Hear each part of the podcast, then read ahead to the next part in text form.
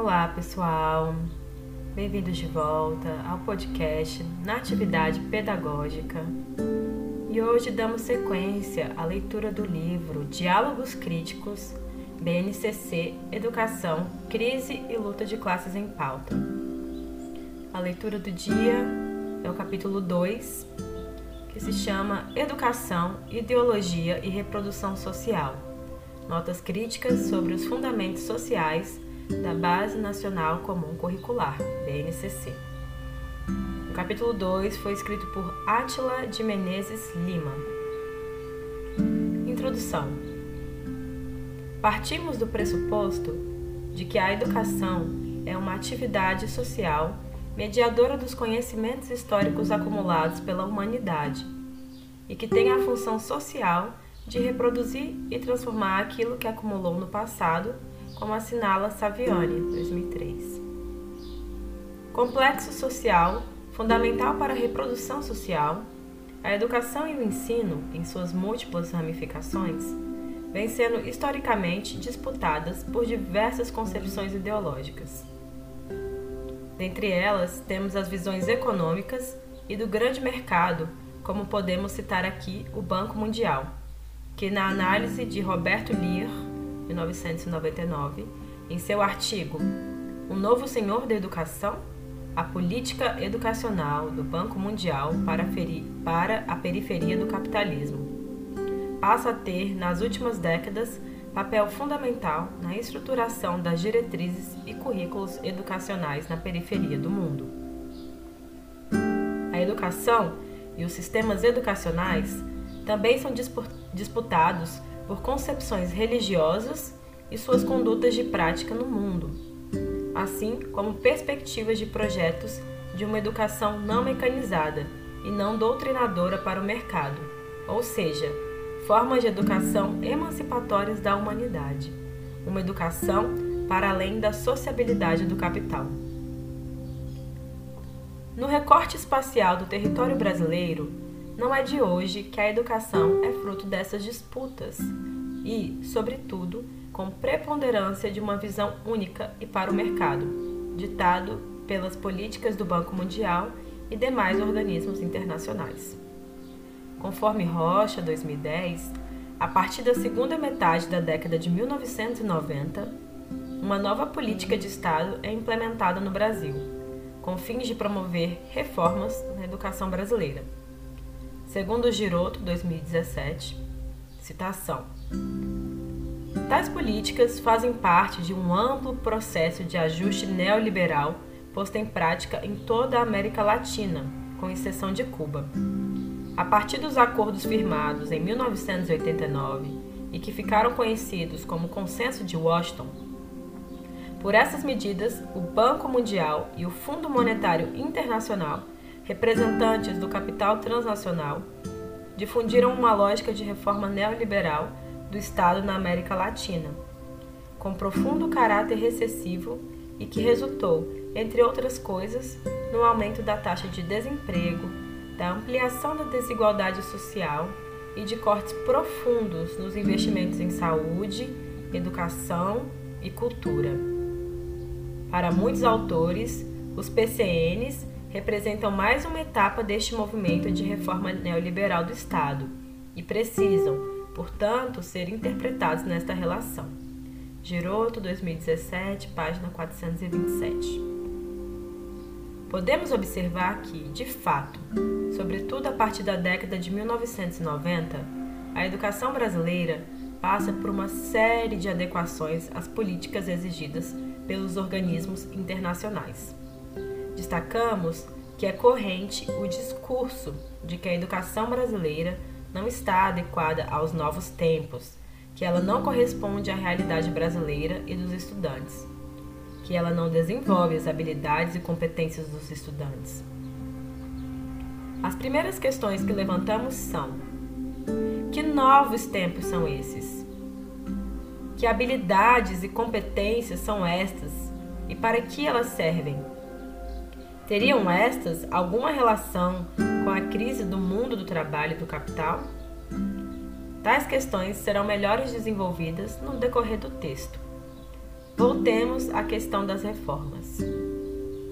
Desde a implementação dos Parâmetros Curriculares Nacionais, P C Ns, que tiveram discussões iniciadas no ano de mil novecentos e noventa e cinco e com o ciclo de prescrições concluídas em mil novecentos e noventa e nove, Rocha dois mil e dez, perpassando a Lei de Diretrizes e Bases para a Educação Nacional, L D B, nove mil trezentos e noventa e quatro, de mil novecentos e noventa e seis. As Diretrizes Curriculares Nacionais da Educação Básica de dois mil e dez, os sistemas padronizados de avaliações nacionais, I D E B, Enem, a Lei treze mil e cinco, de dois mil e quatorze, que aprovou o Plano Nacional de Educação, P N E, a conclusão relâmpago e aprovação da não tão democrática Base Nacional Comum Curricular, B N C C. Percebe-se o aprofundamento do discurso das habilidades, competências, empreendedorismo, empregabilidade e adequações às exigências dos organismos internacionais, com sua pedagogia das competências. Neste sentido, temos um segundo bloco de questões, quais sejam: qual o interesse dos organismos internacionais diante das reformas na educação brasileira, sobretudo para a aprovação da B N C C? O que diferencia a B N C C das demais reformas anteriores? O que está para além da aparência do discurso das habilidades e competências? Qual o interesse de grandes grupos empresariais no país pelas reformas educacionais brasileiras, com enfoque na reforma do ensino médio e na B N C C? Qual a relação dessas reformas com a reestruturação produtiva e do capital? Essas questões são o norte de nossos objetivos, que visam buscar os fundamentos ontológicos da praxis social contidos no documento da B N C C. Neste sentido, a partir dos pressupostos categoriais do trabalho, da reprodução e da ideologia, evidenciaremos, com base na dialética aparência-essência, os objetivos de reprodução social, controle e adequação à lógica da reestruturação do capital, contido no documento da versão final da B N C C do ensino médio. A realização dos objetivos ocorrerá na perspectiva metodológica no tripé Lux, Luxa, Lukácsiano de buscar a gênese, a função social e o caráter imanente da leitura sobre a ideologia contida nos documentos. Portanto, uma análise do discurso contido no documento final da B N C C e dos processos sociais que os legitimam.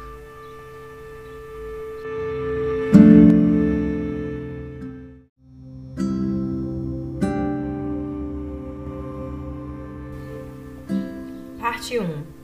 Tecendo as bases da base, a crise estrutural do capital e os projetos educacionais para acumulação flexível. Para entendermos as reformas educacionais no Brasil, sobretudo a B N C C, é preciso entender a realidade como síntese de múltiplas determinações. Determinações essas que perpassam elementos da economia, da política, da cultura, das questões jurídicas e das transformações sociais, locais e globais.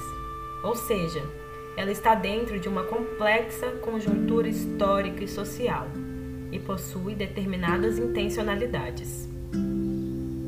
Nessa complexa seara de questões, é preciso fazer um breve, é preciso fazer uma breve revisão de algumas questões históricas fundamentais para a reestruturação da economia nas últimas cinco décadas e que são fundamentais para entender o mundo atual. Dentre elas, as modificações das diretrizes educacionais para a periferia do capitalismo. Nesse sentido, antes de adentrarmos na análise documental da B N C C, faz-se necessário pontuar os aspectos da crise do capital em escala global e seus reflexos na reformulação curricular no Brasil. Não são poucas as análises que pontuam a conjuntura da década de mil novecentos e setenta como ponto fulcral de uma crise sem precedentes do capitalismo. Mészáros, dois mil e dois, aponta para uma crise estrutural e de sociabilidade do capital. Autores como Harvey, dois mil e seis, Antunes, mil novecentos e noventa e cinco, também assinalam para a década de mil novecentos e setenta como fundamental para entendermos as transformações recentes do capitalismo. Essas transformações demonstram que o modo de produção capitalista vem sendo por uma série de reestruturações no seu processo produtivo e no seu processo de acumulação de capital, com estratégias de acumulação flexíveis e mesmo com a mescla de novas e velhas formas de exploração, além de seus ajustes espaço-temporais. Harvey, dois mil e cinco. Tudo isso vem demonstrar que tais reestruturações e a busca de novos espaços para a reprodução do capital são, na verdade, medidas que o sistema do metabolismo do capital está adotando para superar o período de crise que vem se estendendo. Segundo Harvey, dois mil e cinco, desde a década de setenta, especificamente no ano de mil novecentos e setenta e três do século vinte. Podemos dizer que essa crise abrange duas dimensões principais. Uma na esfera econômica, onde podemos destacar a queda da taxa de lucro, a crise do petróleo, da produção em massa e série, crise do paradigma tecnológico, etcétera. E uma dimensão política, a chamada crise do estado de bem, a chamada crise do estado de bem-estar social. Resumidamente, podemos falar em uma crise do padrão taylorista-fordista. Podemos perceber, então, uma grande mudança na composição orgânica do capital. Abre parênteses, é, capital constante mais capital variável, fecha parênteses. Nas formas de organização do processo produtivo e novas formas de acumulação de capital, o que vem a desencadear uma série de problemas para a sociedade e várias mudanças no mundo do trabalho, onde, segundo Antunes, mil novecentos e noventa e cinco, criou-se uma crise na centralidade da categoria trabalho. Com isso, o modo de produção passa por uma enorme crise, que, ao contrário das outras, que foram consideradas crises conjunturais, essa é considerada uma crise estrutural, o que abre a possibilidade para uma ruptura com essa sociedade aí imposta. Para a superação da crise, que se estende desde mil novecentos e setenta e três, o capitalismo vem sendo, o capitalismo vem passando por uma série de transformações e reestruturações, Das quais, das quais podemos citar a mudança na composição orgânica do capital, grandes investimentos no capital constante e vários processos de precarização do capital variável. A busca de novas formas de racionalização e gerenciamento da organização do processo produtivo.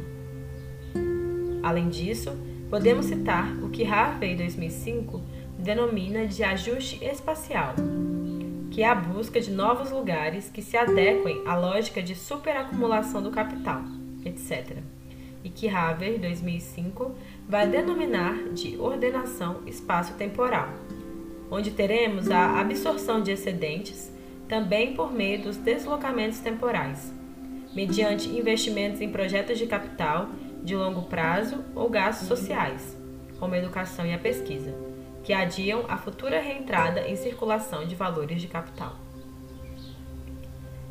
É nessa conjuntura que Leher, mil novecentos e noventa e nove, afirma que o Banco Mundial passa a atuar verdadeiramente na educação. Segundo esse autor, somente na primeira parte da gestão de McNamara, mil novecentos e sessenta e oito a mil novecentos e setenta e três, foram aprovados setecentos e sessenta projetos com custo de treze vírgula quatro bilhões de dólares. Se comparado aos vinte e dois anos anteriores, conforme expõe Leher, Leher mil novecentos e noventa e nove, página vinte e dois, foram setecentos e oito projetos com custo de dez vírgula sete bilhões de dólares. De acordo com Leher, mil novecentos e noventa e nove, citação, o pressuposto de que a crise econômica dos anos mil novecentos e setenta a mil novecentos e oitenta fez emergir uma nova era, a globalização, é compartilhada tanto pelos adeptos da ideologia neoliberal, especialmente os adeptos da sociedade do conhecimento ou do capitalismo intelectual, quanto por críticos do neoliberalismo, notadamente pelos partidários da tese da revolução científico-tecnológica e do fim do trabalho. Leher, mil novecentos e noventa e nove, página vinte e quatro. É justamente nessa perspectiva que Leher, mil novecentos e noventa e nove, cita Thomas A. Stewart, ao assinalar que o conhecimento se converte no fator de produção mais importante de um pouco preciso capitalismo intelectual. Como assinala as reflexões do autor, a educação agora, na condição de capital, passa a ser agora não assunto de educadores, mas sim dos managers. O conhecimento não é mais dos indivíduos, mas sim das empresas que devem utilizar as capacidades cerebrais dos funcionários para o capital.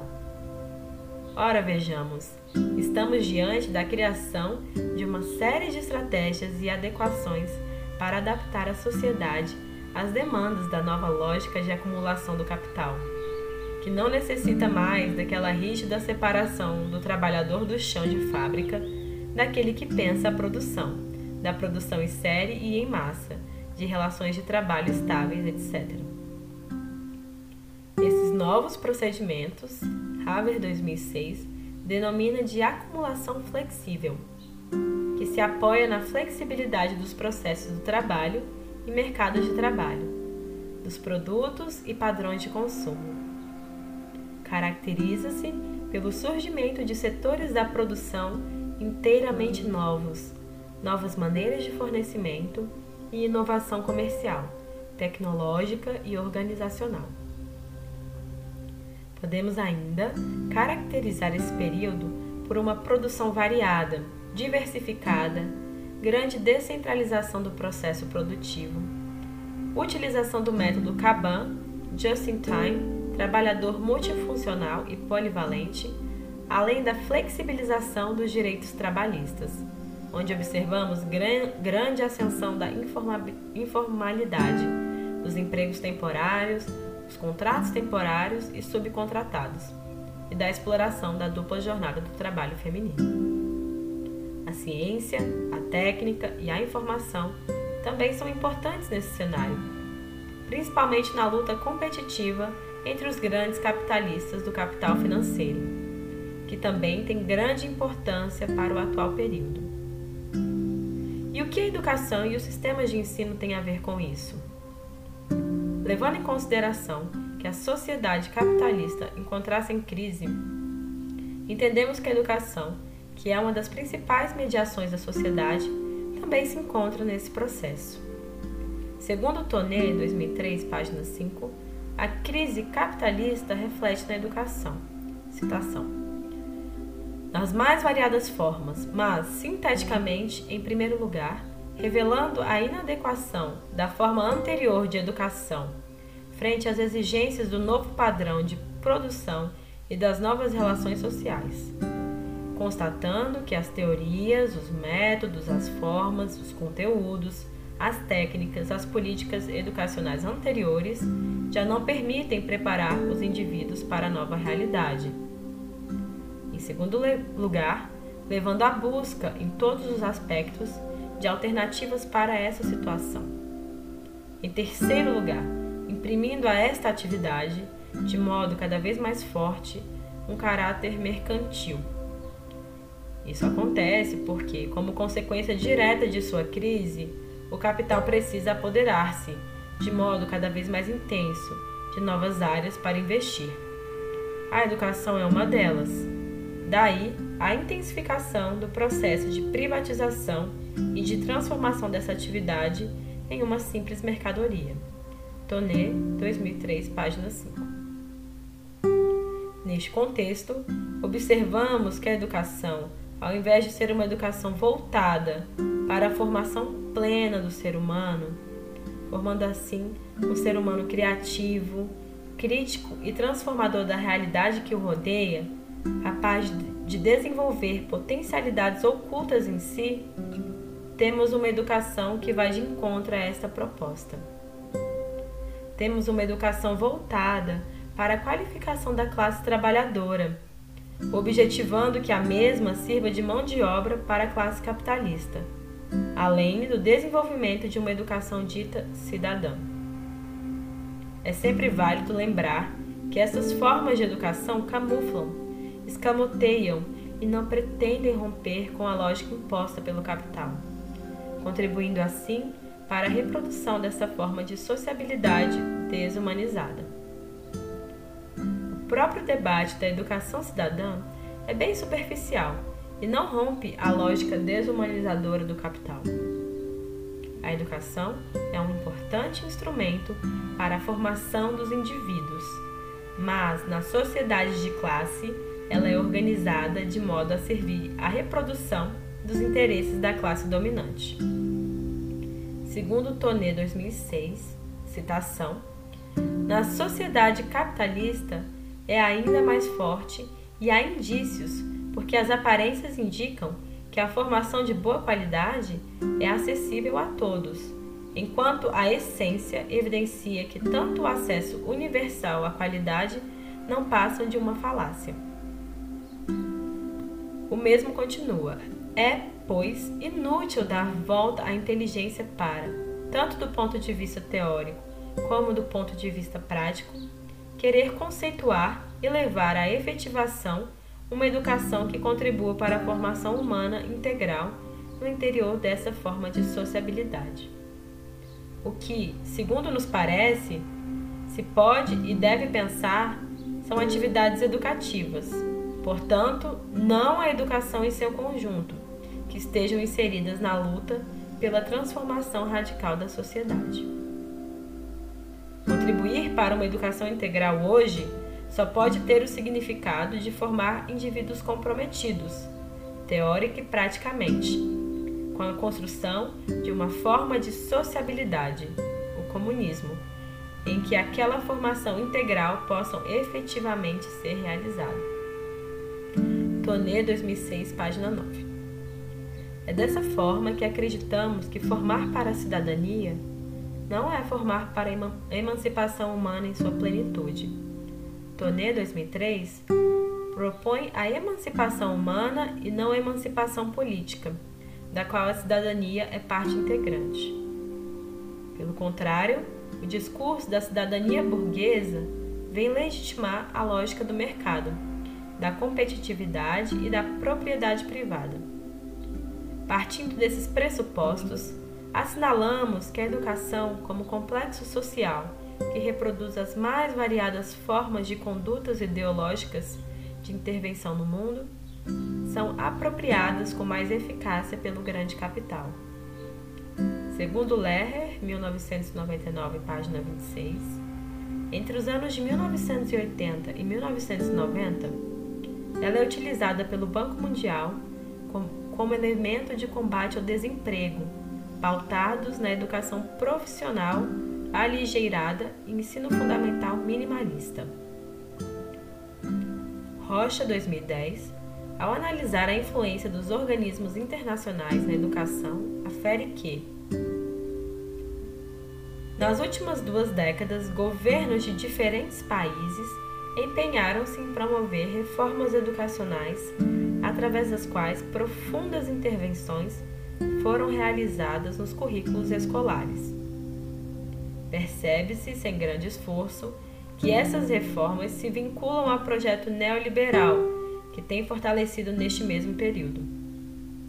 É objetivando dar um novo ordenamento ao currículo, fazendo-o servir aos interesses desse projeto, que se quer hegemônico, que organismos internacionais, a exemplo do F M I, Banco Mundial, PNUD, Unesco, etcétera, vêm impondo aos governos nacionais a implementação de novas políticas curriculares em seus sistemas educacionais.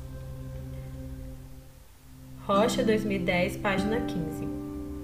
Complementando, Leher afirma que Os países que no início dos anos mil novecentos e oitenta resistiram ao intervencionismo e à imposição do neoliberalismo, sustentando políticas neoestruturalistas, logo submeteram-se aos ditames dos novos senhores do mundo. Este é o caso do Brasil, especialmente nos governos Collor e Cardoso. Leher, mil novecentos e noventa e nove, página vinte e quatro. Fruto dessa adequação às políticas neoliberais, que para além da aparência é um processo maior de reestruturação do capital diante de suas crises, os sistemas educacionais começam a ser moldados para esse novo mundo, que na realidade é o velho mundo do capital, sofrendo alterações em seu processo produtivo, e que necessita da superestrutura para tal feito, sendo a educação fator fundamental na criação de trabalhadores flexíveis, polivalentes, precarizados e seguindo uma lógica individualista para o mercado. Dessas reflexões, conseguimos responder às questões anteriormente feitas. Que novos tempos são esses? Teriam essas reformas alguma relação com a crise do mundo do trabalho e do capital? Qual o interesse dos organismos internacionais diante das reformas na educação brasileira? E qual a relação dessas reformas com a reestruturação produtiva do capital? Os novos tempos são da reestruturação produtiva e do capital em sua versão neoliberal, que necessita para a fuga de sua crise aumentar o grau de exploração da força de trabalho, introduzindo a racionalidade da flexibilização das relações trabalhistas. A captura da subjetividade dos trabalhadores para o processo produtivo e controle das mentes, tendo a pedagogia das competências papel fundamental para tais objetivos. É com tais objetivos que o discurso das habilidades e competências se tornam fundamentais para a formação de uma classe trabalhadora flexível e ajustada às necessidades do capital. Sobre isso, Kunzer, dois mil e sete, a série Q, citação. A formação de subjetividades flexíveis, tanto do ponto de vista cognitivo quanto ético, se dá predominantemente pela mediação da educação geral. É por meio dela, disponibilizada de forma diferenciada por origem de classe, que os que vivem do trabalho adquirem conhecimentos genéricos que lhes permitirão exercer e aceitar múltiplas tarefas no mercado flexibilizado. Ser multitarefa, neste caso, implica exercer trabalhos simplificados, repetitivos, fragmentados, para os quais seja suficiente um rápido treinamento, de natureza psicofísica, a partir de algum domínio de educação geral, o que não implica necessariamente o acesso à educação básica completa. Neste sentido, a educação geral, assegurada pelos níveis que compõem a educação básica, tem como finalidade dar acesso aos conhecimentos fundamentais e às competências cognitivas mais simples, que permitam a integração à vida social e produtiva, em uma organização social com forte perfil científico-tecnológico. Um dos pilares a sustentar o capitalismo tardio, na perspectiva do disciplinamento do produtor-consumidor. E, por isso, a burguesia não só a disponibiliza, mas a, de a defende para os que vivem do trabalho. Kunzer, dois mil e sete, página quatrocentos e noventa e quatro a quatrocentos e noventa e cinco. A educação como complexo social tem papel de reprodução social, e pode ser controlada para implementar formas de intervenção práticas na realidade, a partir dos currículos. Os sistemas educacionais escolares e seus currículos têm papel crucial na reprodução social e na praxis operativa da sociedade. Conforme Enguita, mil novecentos e oitenta e nove, em seu livro A Face Oculta da Escola, a escola moderna capitalista surge com o intuito de repassar para a classe trabalhadora a sistematização mínima de conhecimentos para o processo produtivo nas fábricas. Não é à toa que a própria escola até hoje segue um padrão e reprodução do chão da fábrica, com seus assentos enfileirados, as fardas e toque de recolher. Surgindo para facilitar a sistematização dos conteúdos escolares para o repasse dos saberes, o currículo é por si só um locus de entendimentos e condutas no mundo. Por isso, Apple, mil novecentos e noventa e dois, assinala que o currículo é ideologia, é disputa. Vejamos quantos de nós não aprendemos no ensino escolar que o Brasil foi descoberto, que o Nordeste é causa do atraso do Brasil, que as cores de nossa bandeira representam nossos símbolos característicos. Com uma pequena investigação para além da aparência, indo à essência de alguns processos, entenderemos que os três exemplos não correspondem com a realidade concreta dos fatos. Ou seja, o currículo escolar, que sistematiza os conteúdos do que deve ser reproduzido ou não, perpassa por escolhas políticas, interesses, não é neutro. Talvez os, os idealizadores da reforma do ensino médio, da B N C C e os adeptos do projeto Escola Sem Partido saibam muito bem disso, e dessa forma querem manter sob suas influências e domínios os conteúdos e práticas a serem reproduzidas. Já pararam para pensar que os documentos contêm intencionalidades, visões de mundo, propostas de condutas a serem seguidas? Isso não seria ideologia? Quais os interesses contidos na reforma do ensino médio? O que temos por trás da B N C C? Quais as posições, ideologias e intencionalidades por trás dessa proposta?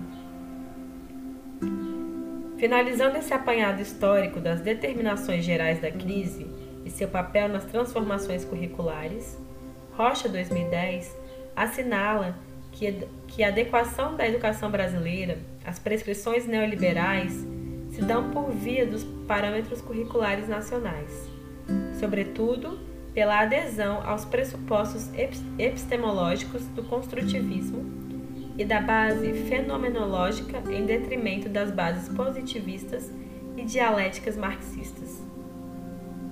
Conforme este autor, a base do aprender a aprender e o pautar das questões na experiência vivida dos indivíduos sem mediações sociais de classe, e acrescentamos sem o debate da ideologia e da alienação, levam à formulação de interpretações vividas, desvinculadas da totalidade do mundo, que são facilmente manipuladas pela lógica da competitividade individual e do mercado.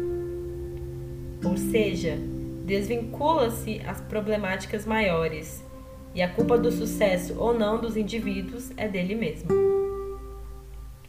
Ferretti, dois mil e dois, ao analisar a influência do Banco Mundial nas tendências educacionais brasileiras na década de mil novecentos e noventa, sugerindo modificações no ensino médio, na L D B e na visão dos empresários diante da educação, afirma que todas as sugestões da época, feitas pelo empresariado, representavam, de alguma forma, se não a negação, a crítica aos procedimentos anteriores adotados em relação aos trabalhadores em termos educacionais. Ou seja, o descaso quanto ao acesso ao saber, reduzindo-o ao estritamente necessário. Esta postura não traduzia, no entanto, a preocupação com uma efetiva formação ampla e cidadã, apesar de ser esse o tom do discurso, mas significava mudança de patamar em relação às exigências anteriores, tendo em vista a constituição de um trabalhador de novo tipo, necessário ao aumento da produtividade, sob novas bases tecnológicas e divisão. Ferretti, dois mil e dois, página cento e um. Assim, institui-se curricularmente a lógica do mundo neoliberal, da competitividade, da meritocracia, do individualismo para as necessidades do capital transvertidas nas ideias de habilidades e competências. Essa lógica instituída nos P C Ns, ao nosso ver, se aprofundaram nas lógicas das grandes avaliações nacionais no Brasil, estabelecidas nas gestões do Partido dos Trabalhadores, e toma um tamanho enorme na conjuntura de aprovação e implementação da versão final da B N C C nas gestões do ex-presidente Michel Temer e agora no governo de Jair Messias Bolsonaro. Feitas essas reflexões, entremos para a análise documental da B N C C, apresentando as determinações sociais e os pressupostos ideológicos nela contidos.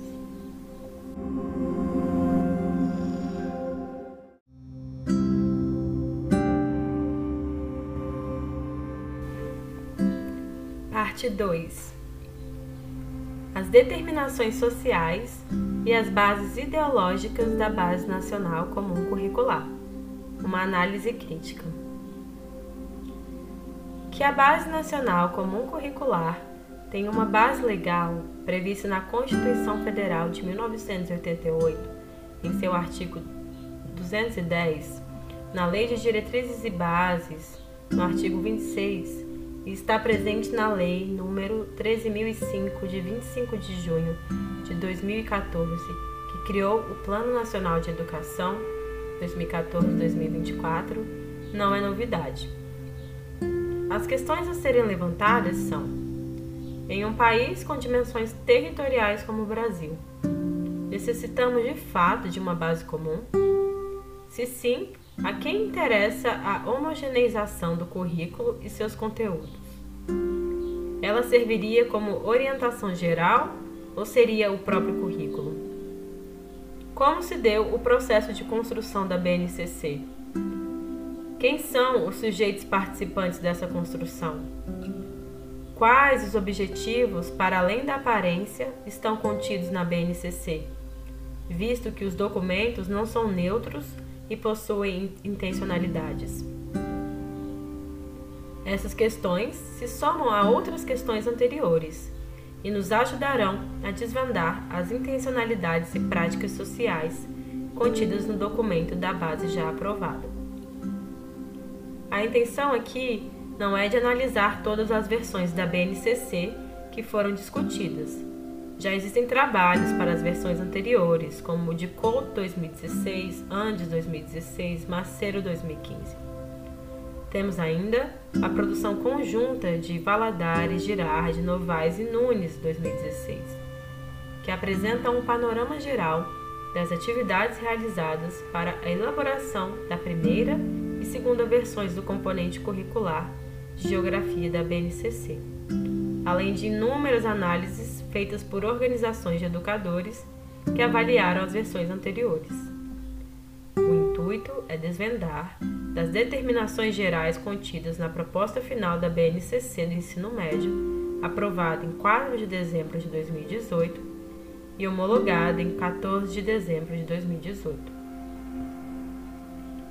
Iniciadas as discussões, na realidade consultas informais no ano de dois mil e quinze, a proposta de implementação da B N C C, além de já ter base nas reformas anteriores, ao nosso ver, ganha forças com a disputa e a intervenção de grandes conglomerados empresariais intervindo na educação brasileira. Antes, antes mesmo do movimento Todos pela Educação agir diretamente como agente produtor de currículo, uma série de práticas e intervenções de empresas, sobretudo na construção dos currículos de escolas públicas, já vinha acontecendo. Sobre isso, temos o estudo de Fontes dois mil e dezesseis, que ao estudar os estágios nas escolas profissionais do estado do Ceará, no contexto da acumulação flexível, evidencia que a prática dessas escolas tem por base os documentos A Juventude Brasileira Ganha uma Nova Escola de Ensino Médio, Pernambuco, Cria, Experimenta e Aprova, e no documento Tecnologia Empresarial, Soco Educacional, tese, que, segundo a autora, foi criado pela Tecnologia Empresarial Odebrecht, T E L. Conforme Fontes dois mil e dezesseis, citação. A tecnologia empresarial socioeducacional, tese, foi produzida e é propriedade do Instituto de Corresponsabilidade pela Educação, I C E, entidade privada ordenada pela classe empresarial designada a reformular as escolas de ensino médio do estado de Pernambuco. A reformulação das escolas estaduais pernambucanas teve início em dois mil e quatro e está registrada em outro documento estudado. A juventude brasileira ganha uma nova escola de ensino médio. Pernambuco cria, experimenta e aprova. De autoria do executivo Marcos Magalhães, dois mil e oito. Fontes, dois mil e dezesseis, página treze. Percebemos nitidamente a intervenção do empresariado em questões referentes à educação. Reforçando, Fontes dois mil e dezesseis assinala que ambos os estados, Pernambuco e Ceará, contaram como principais agentes da mudança e formuladores da política educacional com a classe empresarial junto à inserção direta de empresas e organizações não governamentais, O N Gs, na política e planejamento educacional, ditando inclusive o modelo curricular e a relação de ensino-aprendizagem, de forma a limitar a autonomia escolar e o trabalho pedagógico. A assertiva acima só evidencia as reflexões já apontadas por Leher, mil novecentos e noventa e nove, Rocha, dois mil e dez, sobre a influência e os ditames dos documentos do Banco Mundial e outros organismos internacionais da educação. Isso fica mais evidente quando a autora analisa as matrizes pedagógicas dessas escolas, que já estavam contidas nos P C Ns e que, ao nosso ver, também são a grande base pedagógica da B N C C e das propostas contidas na reforma do ensino médio, Lei treze mil quatrocentos e quinze de dois mil e dezessete. Conforme Fontes dois mil e dezesseis, citação. Identificamos ainda que a proposta pedagógica que forma a matriz curricular das E E E Ps, Educação Geral, Profissional e para a Vida, Ceará dois mil e quinze, Magalhães dois mil e oito, é pautada na dita Pedagogia das Competências, Ramos dois mil e onze, no neotecnicismo e no neoprodutivismo, Saviani dois mil e oito, que tem por base a polivalência, os conhecimentos tácitos suficientes ao ajuste do trabalhador, as novas tecnologias e gerência do trabalho, tendo por formas metodológicas a experimentação e a comprovação das competências requeridas, assim como o empreendedorismo e a solicitude para com o trabalhador na sua contribuição pessoal no aumento da produtividade. A empregabilidade, juntamente com o empreendedorismo, formam também os pilares do projeto profissionalizante das escolas estaduais. O status de empregabilidade é assegurado à juventude em um momento de crise dos empregos ou desemprego estrutural, Mészáros dois mil e três, e o saber fazer e saber ser são essenciais para a flexibilidade exigida, Saviani dois mil e oito. O empreendedorismo é um fôlego para o capitalismo em crise, fazendo girar todo tipo de capital, produtivo e financeiro, e utilizando-se da expoliação e de relações pretéritas ao capitalismo. Harvey dois mil e cinco, Fontes dois mil e dezesseis, página três. A citação é riquíssima e demonstra tanto a ideologia das competências, que introduz uma praxis coletiva de adaptação ao contexto da flexibilização e da crise do capital, assim como reafirma a lógica da competitividade e do individualismo como adequação neoliberal às novas determinações do mundo do trabalho. Quando partimos para a análise da B N C C e mesmo para a Lei treze mil quatrocentos e quinze de dois mil e dezessete, conhecida como Reforma do Ensino Médio, e buscamos os seus principais agentes e seus conteúdos pedagógicos, a situação não é muito diferente. No que concerne ao empresariamento da educação, encontramos o já citado Movimento Todos pela Educação. Conforme Andes dois mil e dezesseis, uma grande demonstração de organização das forças conservadoras na educação ocorreu no Plano Nacional de Educação, sancionada em junho de dois mil e quatorze, onde o movimento Todos pela Educação influenciou fortemente nas mudanças do projeto enviado pela Conferência Nacional de Educação, CONAE, ao governo em dois mil e dez. Os mantenedores e parceiros Todos pela Educação é comandado, conforme Andes dois mil e dezesseis, por empresários dos setores financeiro, siderúrgico e de comunicação. Mas podemos identificar também outros ramos. Dentre os mantenedores do Todos pela Educação, temos os grupos Dom Pascoal, Grupo Votorantim, Fundação Lehman, Fundação Bradesco, Suzano, Telefônica Vivo, Itaú, Gol, Instituto Natura, Instituto Unibanco, Instituto Península, Abílio Diniz e Instituto Cirela. Já os parceiros do Todos pela Educação são a Fundação Roberto Marinho, Editora Moderna, A B C, B I D, Fundação Santilana, Arredonar, Patri Políticas Públicas, Falcone Consultores de Resultados, Friends e J. Walter Thompson. O que estes grupos empresariais querem com a educação? Ao nosso ver, primeiro, existe um grande mercado na educação básica. Segundo os sites da Agência Brasil dois mil e dezessete e da Carta Educação dois mil e dezoito, o mercado da educação básica era oitenta e três por cento maior que o do ensino superior, correspondendo a cento e um bilhões de reais para a primeira e cinquenta e cinco bilhões para a segunda.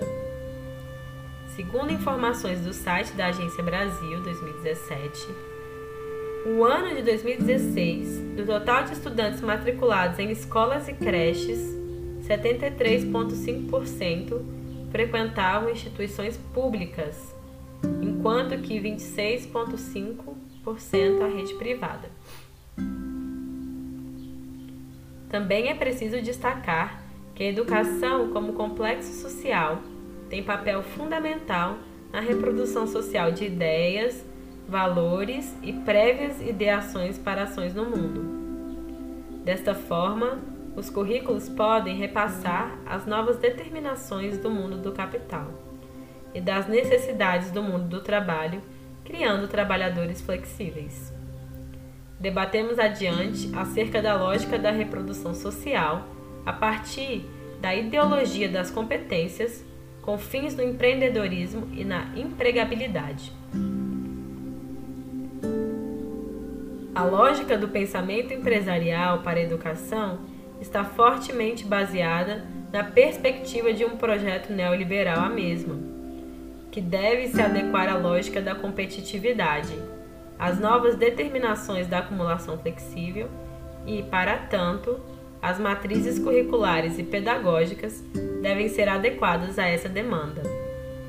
Daí vem o forte apelo para a qualificação profissional, a necessidade do espírito empreendedor, a necessidade de desenvolver habilidades e competências para a formação profissional no mercado cada vez mais competitivo.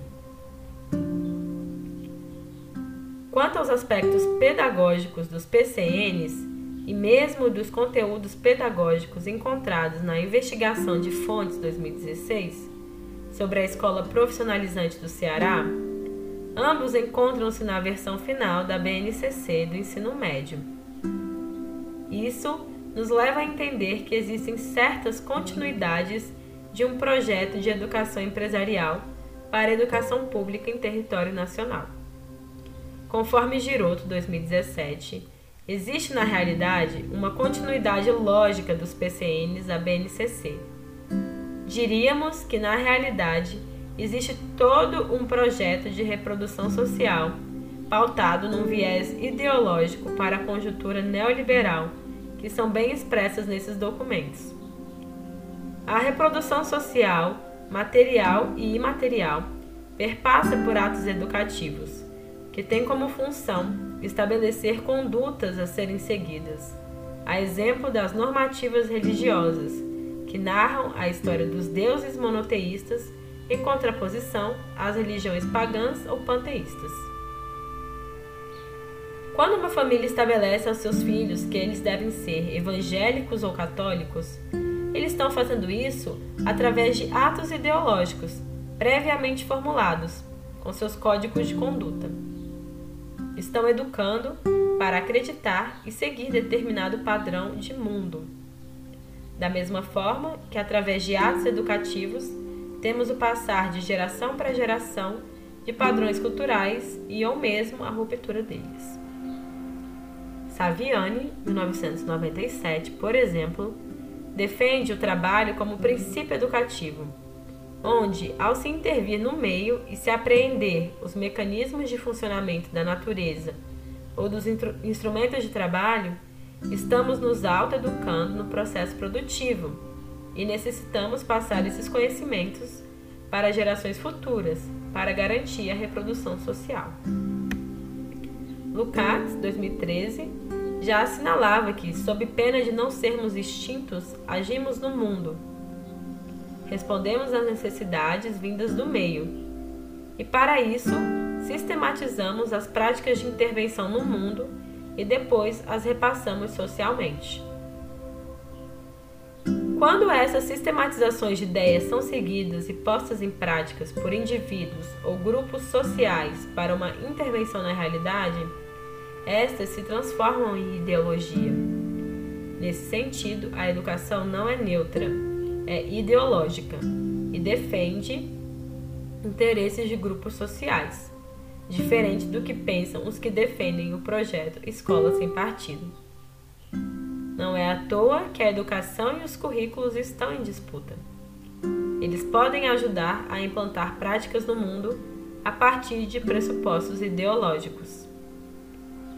Antes de avançar nas análises das formas conteúdo ideológicas contidas no documento da B N C C em si, façamos um breve debate do que é ideologia para desmitificarmos os ideólogos da ideologia da neutralidade da educação e do ensino. É preciso termos em mente que ideologia vai muito além do debate da falsa consciência.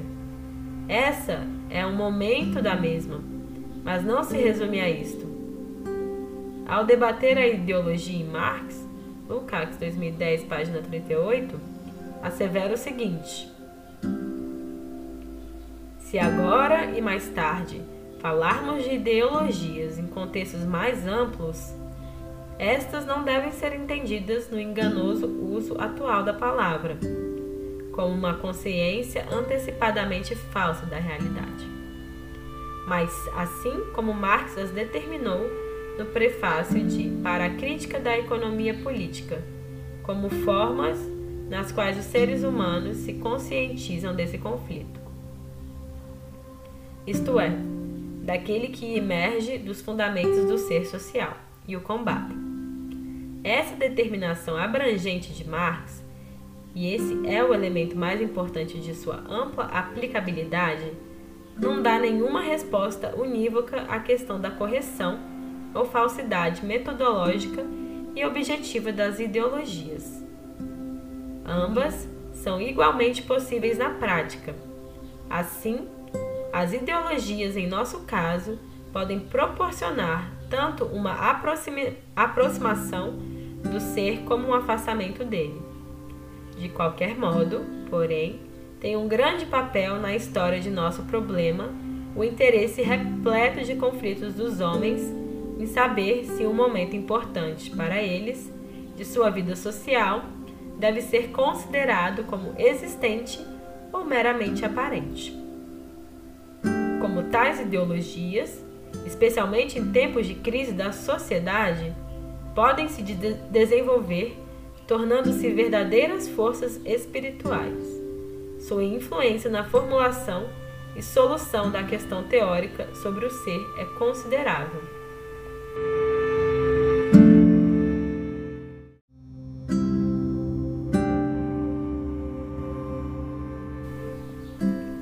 Neste contexto, o debate se amplia, visto que a questão não se reduz a um julgamento do certo e do errado, do falso e verdadeiro, mas sim da intervenção prática dos sujeitos na realidade objetiva. Para Lukács, dois mil e treze, o homem é um ser que responde às questões por eles criadas em detrimento ao mundo exterior, conforme as possibilidades socio-históricas. Neste sentido, as respostas dadas, religião, arte, ciência, filosofia, podem condizer com a realidade ou não, ser falsas ou verdadeiras, fato que não elimina sua função prática no mundo. Lukács, dois mil e treze, página quatrocentos e sessenta e sete, assinala que verdade ou falsidade ainda não fazem de um ponto de vista uma ideologia. Nem um ponto de vista individualmente verdadeiro ou falso, nem uma hipótese, teoria, etcétera, científica verdadeira ou falsa, constitui em si e por si só uma ideologia. Eles podem vir a tornar-se uma ideologia, como vimos. Eles podem se converter em ideologia, só depois que tiverem se transformado em veículo teórico ou prático para enfrentar e resolver conflitos sociais, sejam estes de maior ou menos amplitude, determinantes dos destinos do mundo ou episódicos. Como podemos apreender, as reflexões em Lukács não estão voltadas para uma teorização do falso ou do verdadeiro. Weismann, dois mil e dez, assevera que ele vai no sentido contrário, combatendo-a ao assinalar a ideologia como veículo de conscientização e prévia ideação da prática social dos homens. Nas palavras de Lukács, dois mil e treze, página quatrocentos e sessenta e cinco, a ideologia é, sobretudo, a forma de elaboração ideal da realidade, que serve para tornar a prática social humana consciente e capaz de agir. E continua o autor sem a, em suas argumentações. Na medida em que o ser social exerce uma determinação sobre todas as manifestações e expressões humanas, qualquer reação que seja, qualquer resposta que os homens venham a formular em relação aos problemas postos pelo seu ambiente econômico-social, pode, ao orientar a prática social, ao conscientizá-la e operacionalizá-la, tornar-se ideologia. Lukács, dois mil e treze, página quatrocentos e sessenta e cinco. É neste sentido que buscamos demonstrar os projetos ideológicos, as condutas sociais e os projetos de mundo contidos na B N C C. Quais as intencionalidades e prévias ideações nesse documento que tem forte presença dos empresários? Ora, vejamos. A B N C C é pautada em dez competências gerais para a educação básica, seguidas de habilidades que facilitem o desenvolvimento das mesmas. De acordo com o B N C C dois mil e dezoito, ao longo da educação básica, as aprendizagens essenciais definidas na B N C C devem concorrer para assegurar aos estudantes o desenvolvimento de dez competências gerais, que consubstanciam, no âmbito pedagógico, os direitos de aprendizagem e desenvolvimento. B N C C dois mil e dezoito, página oito.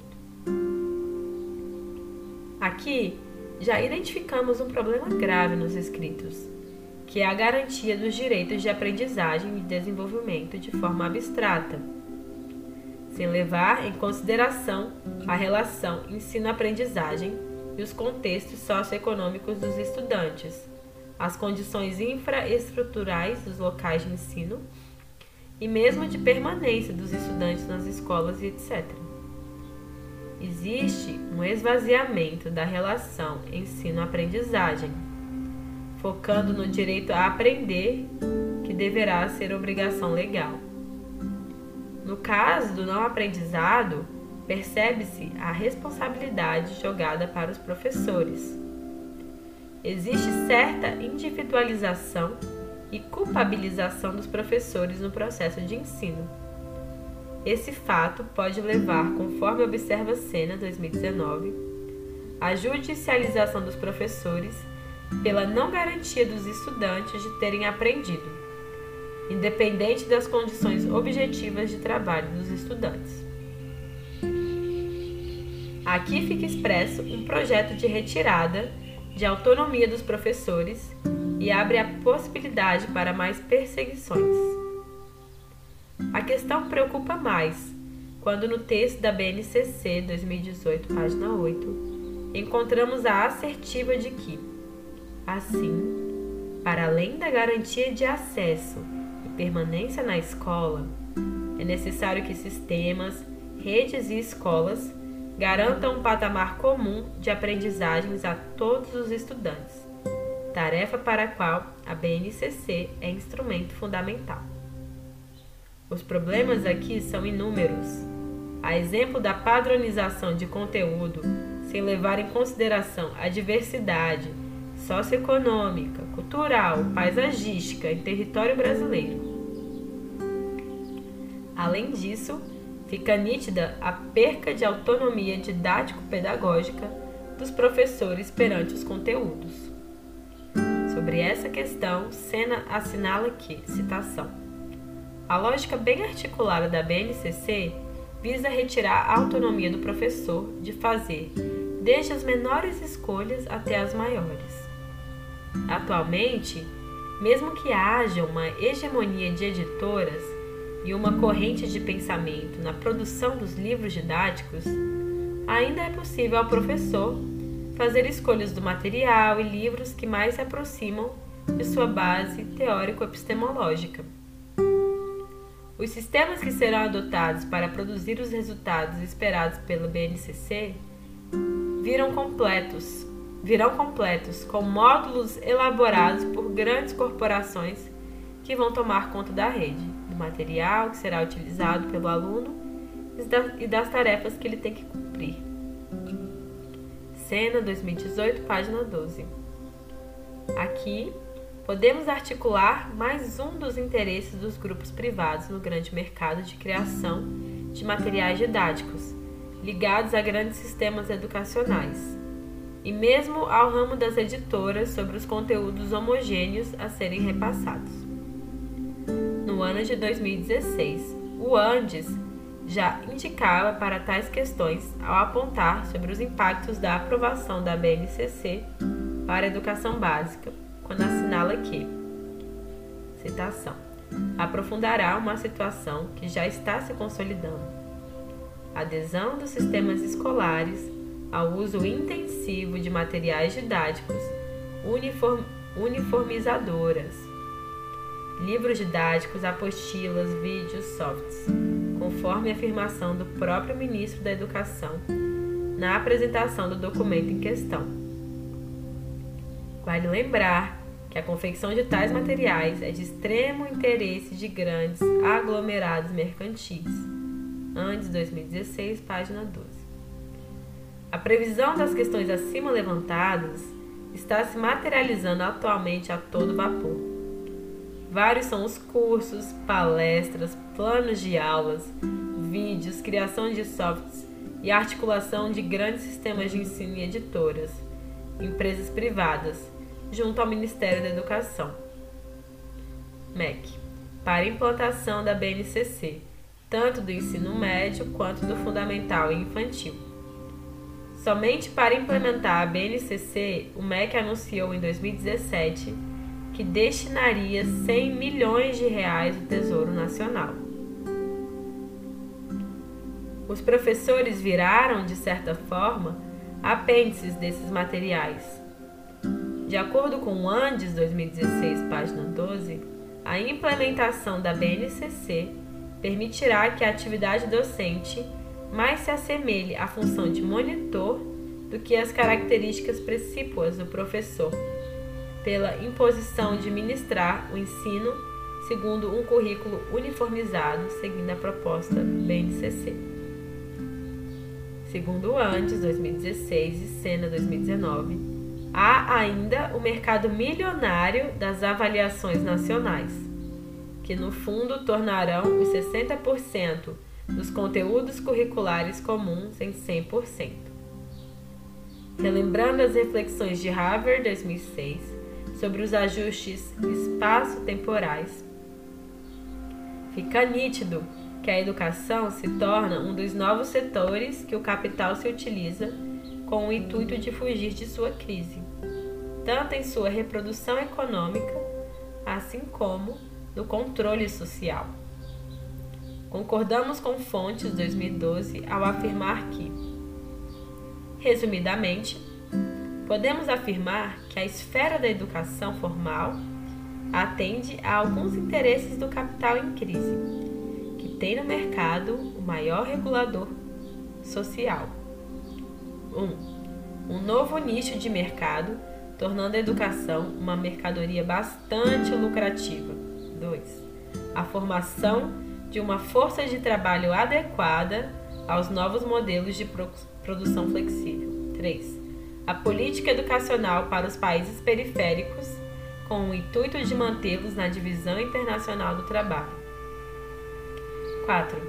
Uma forte arma ideológica que impede a classe trabalhadora de perceber a origem de sua exploração, mantendo a ilusão de um capitalismo humanizado. Fontes, dois mil e doze, página quarenta. Somente nesses dois fragmentos do texto da B N C C é possível desvendar, para além da aparência, toda uma lógica mercadológica, uma perspectiva autoritária e centralizadora dos conteúdos, a perca de autonomia didático-pedagógica dos docentes, além de ideologias de culpabilização dos indivíduos, professores no processo de ensino-aprendizagem. Retornando ao texto da B N C C, o documento deixa claro seu fetiche pela ideologia das competências ao adotar a pedagogia das competências, do aprender a aprender de bases construtivistas e fenomenológicas. Vejamos o que o texto afirma sobre as competências e habilidades. Na B N C C, competência é definida como a mobilização de conhecimentos, conceitos e procedimentos, habilidades práticas, cognitivas e socioemocionais, atitudes e valores para resolver demandas complexas da vida cotidiana, do pleno exercício da cidadania e do mundo do trabalho. B N C C, dois mil e dezoito, página oito. E assim prossegue o texto. Ao adotar esse enfoque, a B N C C indica que as decisões pedagógicas devem estar orientadas para o desenvolvimento de competências, por meio da indicação clara de que os alunos devem saber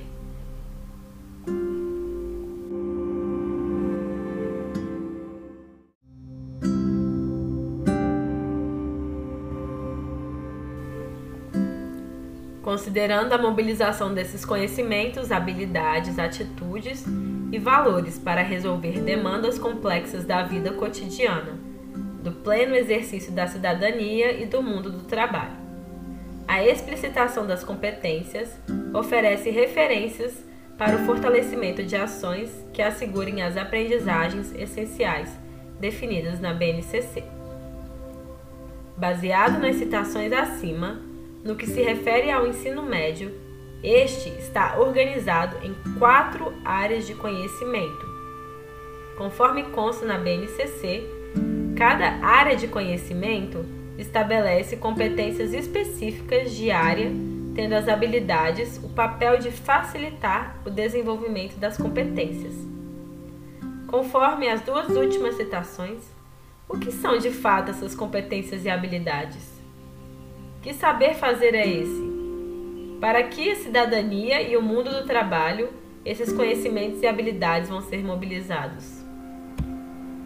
Como já assinalamos nas reflexões do tópico anterior, o capitalismo vem sofrendo grandes transformações em sua composição orgânica, com aumento em investimentos no capital constante, maquinários, tecnologias, instrumentos de trabalho, etcétera, causando ataques diretos ao capital variável, força de trabalho, criando o desemprego estrutural, ataques às condições trabalhistas, precarização, flexibilização das condições de trabalho, diminuição da responsabilidade do Estado para com as questões das classes mais pobres em prol do grande capital.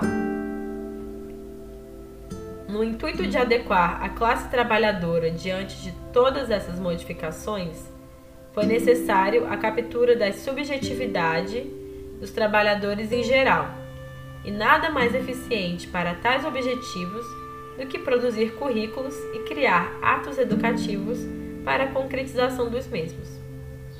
A culpa do desemprego, dos problemas gerais, perde a dimensão do social para focar nas individualidades, nas subjetividades, na falta de competência dos indivíduos de se adequar às novas necessidades do mundo do trabalho, aos novos tempos. Conforme Ramos, dois mil e onze, é nessa conjuntura de crise dos empregos que aos poucos se desloca o conceito de qualificação para as competências. A ideologia das competências, conforme assinala Chauí, dois mil e quatorze, ao reforçar que a divisão social se dá entre os competentes, destinados a dirigir, e incompetentes, destinados a executar. Oculta a complexidade real da divisão econômica, política, cultural, social, ou seja, individualiza processos sociais. O foco é o indivíduo abstrato, desprovido de relações sociais concretas. Por isso, o apelo às perspectivas teórico-metodológicas de base construtivistas e fenomenológicas, que podem ser facilmente manipuladas quando retiradas dos contextos histórico-concretos, mais amplos, para a implementação dos pressupostos político-ideológicos do neoliberalismo. Para aprofundar essa reflexão, vê artigo de Rocha, dois mil e dez. Conforme a assertiva de Sena, dois mil e dezenove, o documento da B N C C fez a opção clara, nesta versão aprovada, pela pedagogia do aprender a aprender, cuja base construtivista difundiu equivocadamente a perspectiva de protagonismo dos alunos, do respeito ao conhecimento prévio como sinônimo de descompromisso da escola, do professor, com a distribuição do conhecimento, deixando os alunos soltos para aprenderem sozinhos, uns com os outros, desqualificando aí duas importantes bases da formação: a relevância dos conhecimentos científicos para a geração de conhecimentos sólidos e a ampliação das capacidades de ler e atuar na realidade. O papel decisivo do professor como par diferenciado na relação pedagógica. Sena, dois mil e dezenove, página doze. Temos, assim, uma formação que perde muito em qualidade, um rebaixamento teórico da ciência, da educação e mesmo dos estudantes que só estarão aptos a saberes especializados, parciais e fragmentados, um retorno a uma formação tecnicista e reprodutivista. Aqui, os estudantes diminuem até as possibilidades de ingresso às universidades devido à perca de acesso aos conhecimentos universais produzidos pela humanidade. Neste sentido, percebemos que tantas competências e habilidades, assim como o saber fazer, são na realidade adequações para a conjuntura da acumulação flexível e do novo mundo do trabalho, da falsa empregabilidade e da reprodução da lógica neoliberal do capital, e não para a formação humana plena. Quando analisamos o documento da B N C C, enquanto totalidade e dentro do movimento social mais amplo, para além dos fragmentos, podemos observar que a mesma se apresenta como continuidade de uma série de políticas públicas que transformam a educação em mercadoria.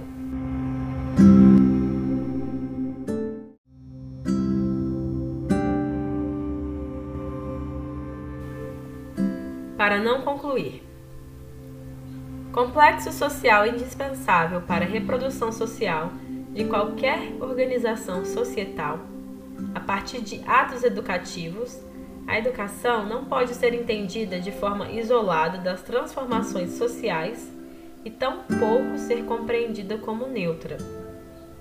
Pelo contrário, a mesma reflete os movimentos de transformação da sociedade e é disputada por grupos e concepções diferenciadas de mundo.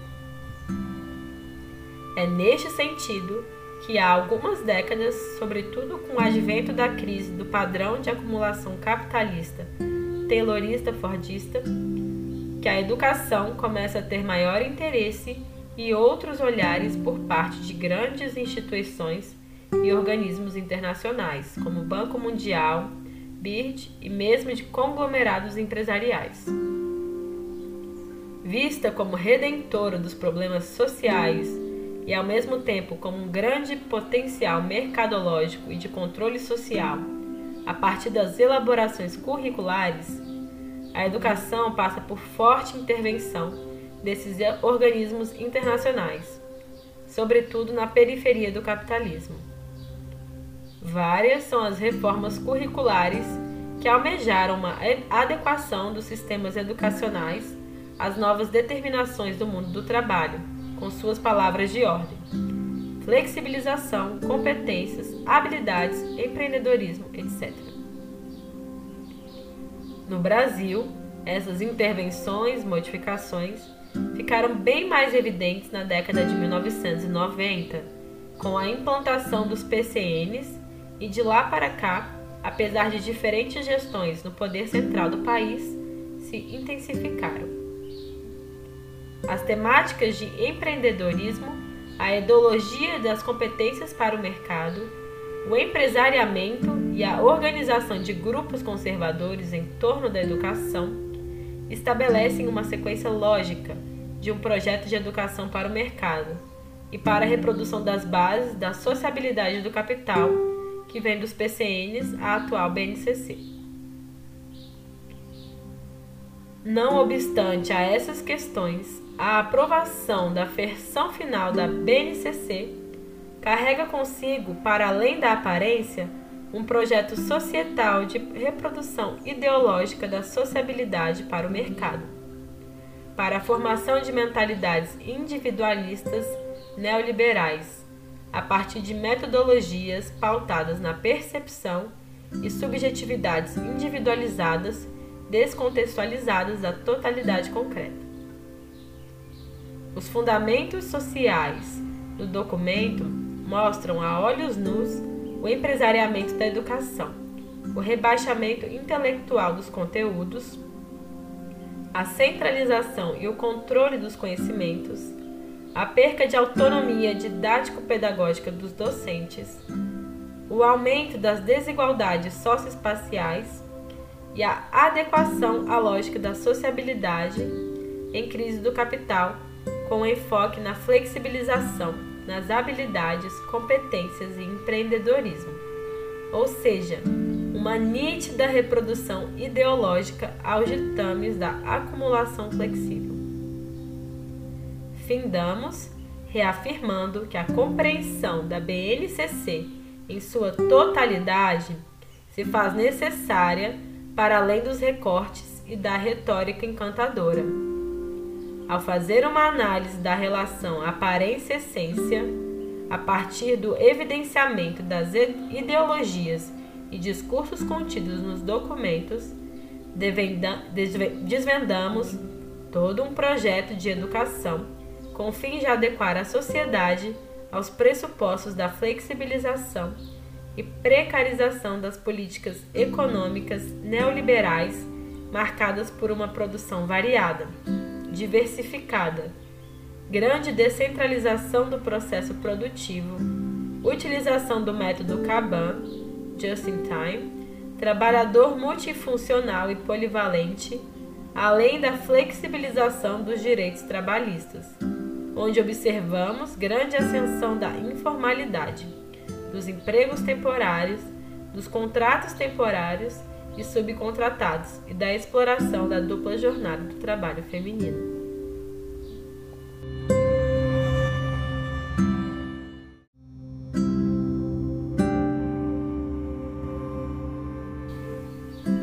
Bom, pessoal, então finalizamos o capítulo dois. Grata por acompanharem mais essa leitura, e no próximo podcast damos continuidade à leitura do livro Diálogos Críticos, da B N C C, com a leitura do capítulo três. Até lá, nos vemos em breve.